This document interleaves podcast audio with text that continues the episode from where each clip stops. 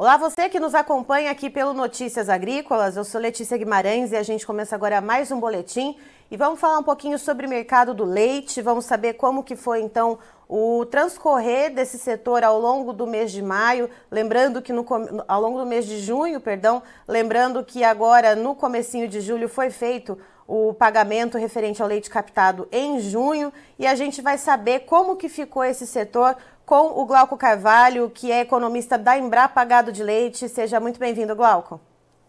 Oi, Letícia, obrigado. É um prazer sempre estar aqui com vocês. Glauco, a gente tem novamente um período atípico para o mercado do leite. Lembrando a quem nos assiste aqui no Notícias Agrícolas que no começo do ano, quando a gente estava no período de safra do leite, a gente tinha uma captação menor, os preços em alta, quando deveria haver o contrário, né, Glauco? E agora que a gente está no período de entre-safra, que a gente deveria ver os preços subindo, está acontecendo o contrário, está havendo queda nos preços do leite, é isso?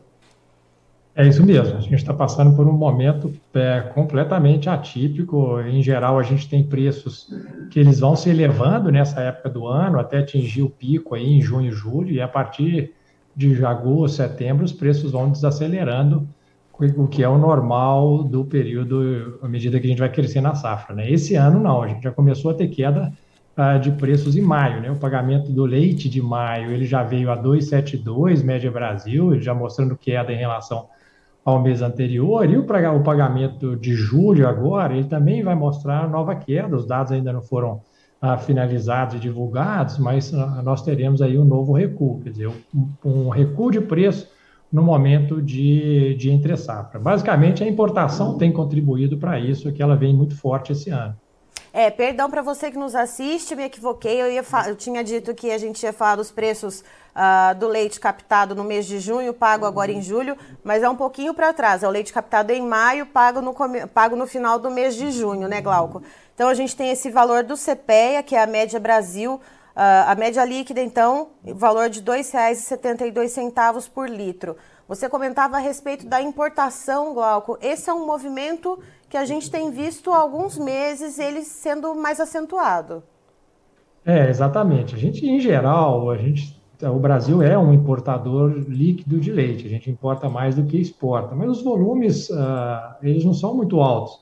É mais para cobrir alguma escassez que acontece. Então, geralmente, a gente importa 3, 4, dependendo do ano, ele chega a 5% da produção.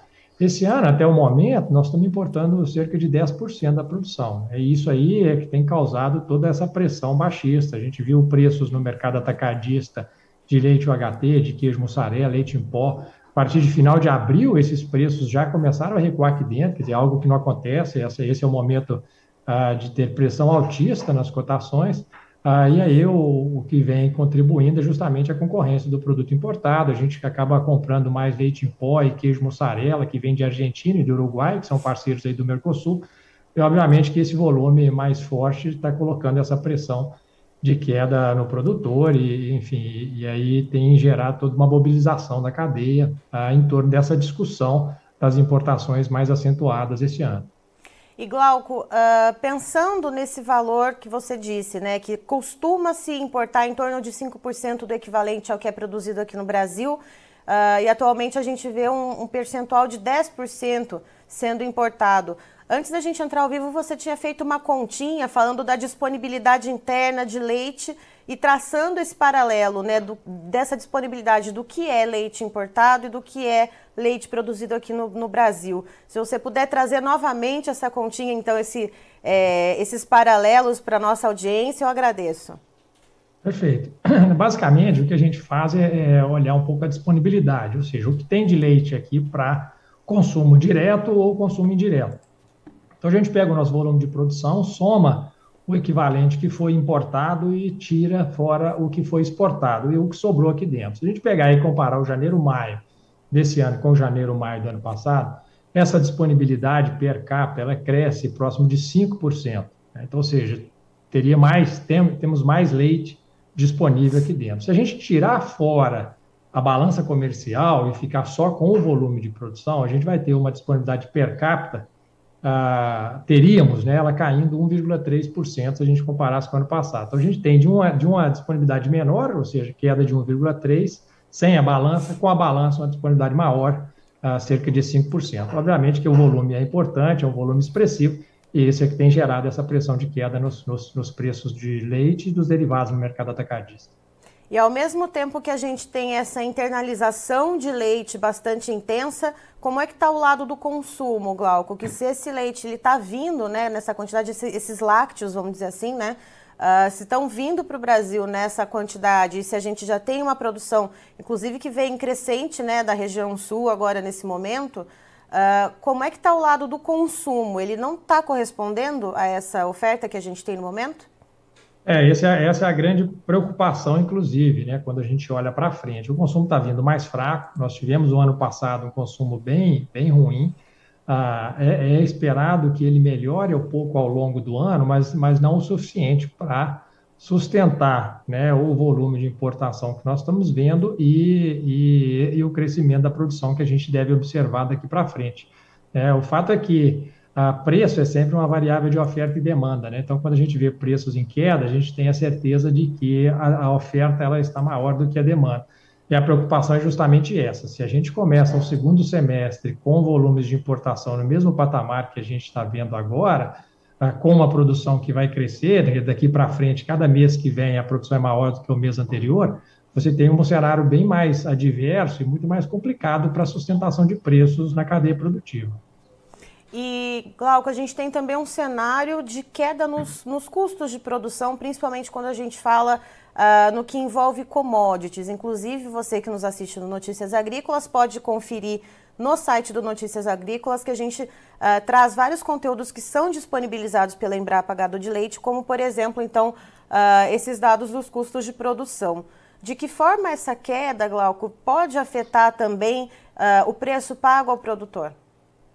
É, eu acho que a, queda do custo agora ela, ela, ela está vindo numa, numa, direção muito benéfica. Né? Quando a gente, nós estamos observando uma queda de preços, é uma queda mais generalizada.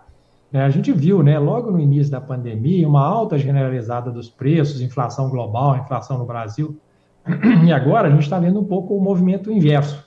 Né? Então, os preços estão desacelerando, a gente viu aí, comentou sobre a questão do preço do leite, e a gente, nós estamos vendo também uma desaceleração nos custos. Agora, no mês de junho, nós tivemos uma queda aí próxima de 4% no custo de produção de leite. Se a gente comparar com o ano passado, nessa mesma época, a gente tem uma queda próxima de 6%. A queda no preço, ela foi um pouco maior, do que a queda no custo, mas uh, nesse, nesse, nessa ponta, mas de fato essa, esse recuo no custo ele tende, ele tende a ajudar, né? Pelo menos atenuar um pouco o efeito negativo sobre as margens quando a gente vê os preços desacelerando. Então, acho que o custo tem contribuído nesse momento, a queda principal nos custos ela está ligada aos itens de alimentação dos animais, ou seja, a ração concentrada à base de milho e de soja e o próprio volumoso, né? A gente vê queda em preço de ureia, é, combustíveis, então você tem um, uma ajuda muito importante desse lado. É, a, a, grande preocupação, como eu falei, ela é mais no segundo semestre. Se a gente comparar agora, né, o, o, início do ano, e comparar com o início do ano passado, a rentabilidade do produtor, ela relativamente ela, tá, ela está melhor.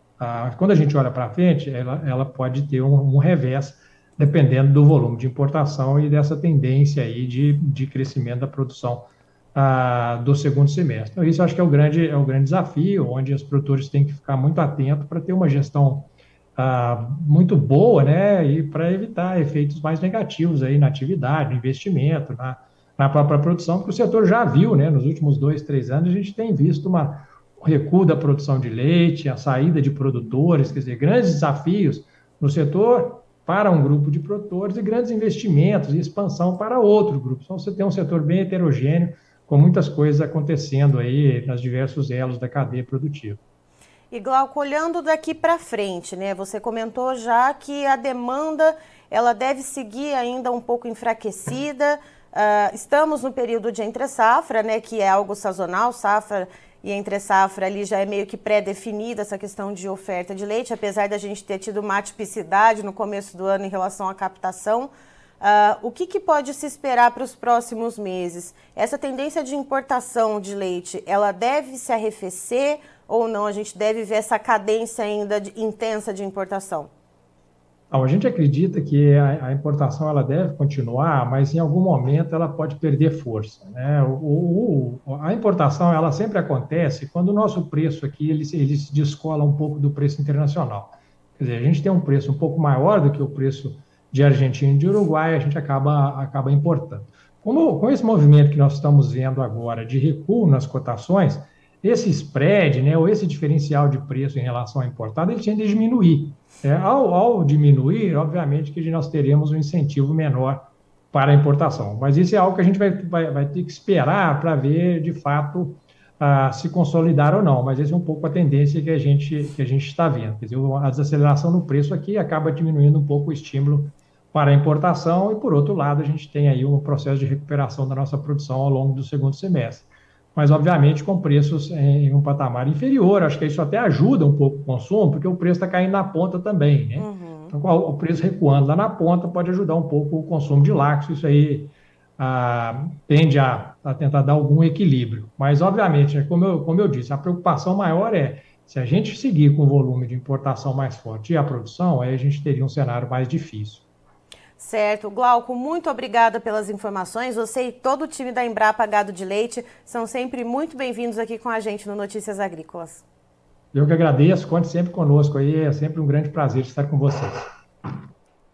Tá, então estivemos com o Glauco Carvalho, que é economista da Embrapa Gado de Leite, nos trazendo um panorama a respeito do mercado do leite, falando então uh, a respeito do pagamento feito ao produtor agora no comecinho do, no final de junho, comecinho de julho, que é referente ao leite captado no mês de maio, trazendo o número da média Brasil, a média líquida, que é feita pelo CPEA. A gente teve um preço então para o leite captado no mês de maio de R$ 2,72. Lembrando que é uma média, a gente sabe que tem diferenças regionais entre as bacias leiteiras do país, mas é um preço que teve uma queda em relação ao pagamento anterior. E o que, que o Glauco traz como um fator preponderante para que isso tenha acontecido, mesmo estando num período de entre-safra, que seria um momento em que os preços deveriam aumentar? A gente está vendo muita importação de leite. De acordo com o Glauco, quando se costuma aqui no Brasil uh, importar em torno de 5% referente ao total que é produzido aqui no Brasil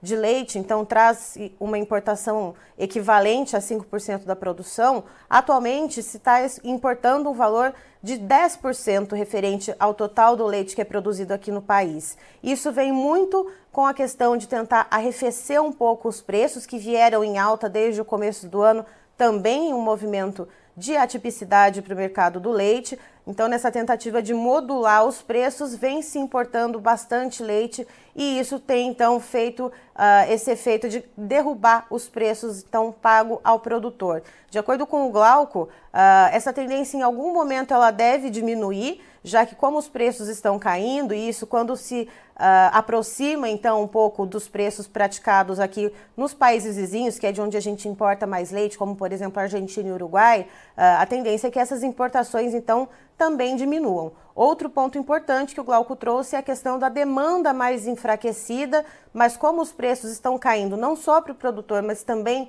lá na ponta consumidora, isso pode trazer de, em algum momento alguma recuperação, ainda que de forma paulatina, ainda que um pouquinho mais devagar, mas sim pode haver uma certa recuperação.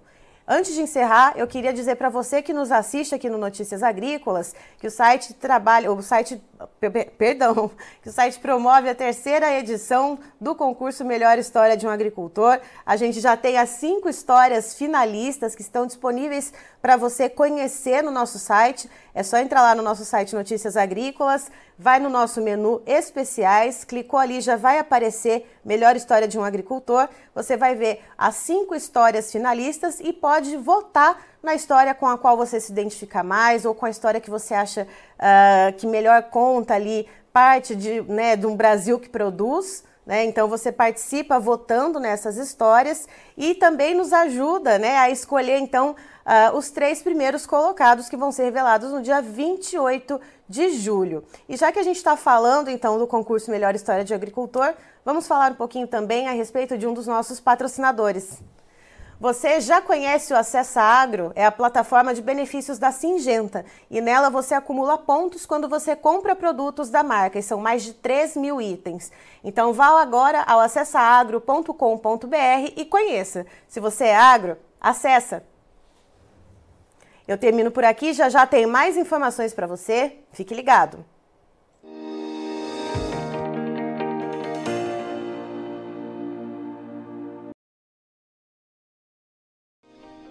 Se inscreva em nossas mídias sociais. No Facebook, Notícias Agrícolas. No Instagram, arroba Notícias Agrícolas. E em nosso Twitter, arroba Norteagri. E para não perder nenhum vídeo, não se esqueça de nos acompanhar no YouTube e na Twitch, Notícias Agrícolas Oficial.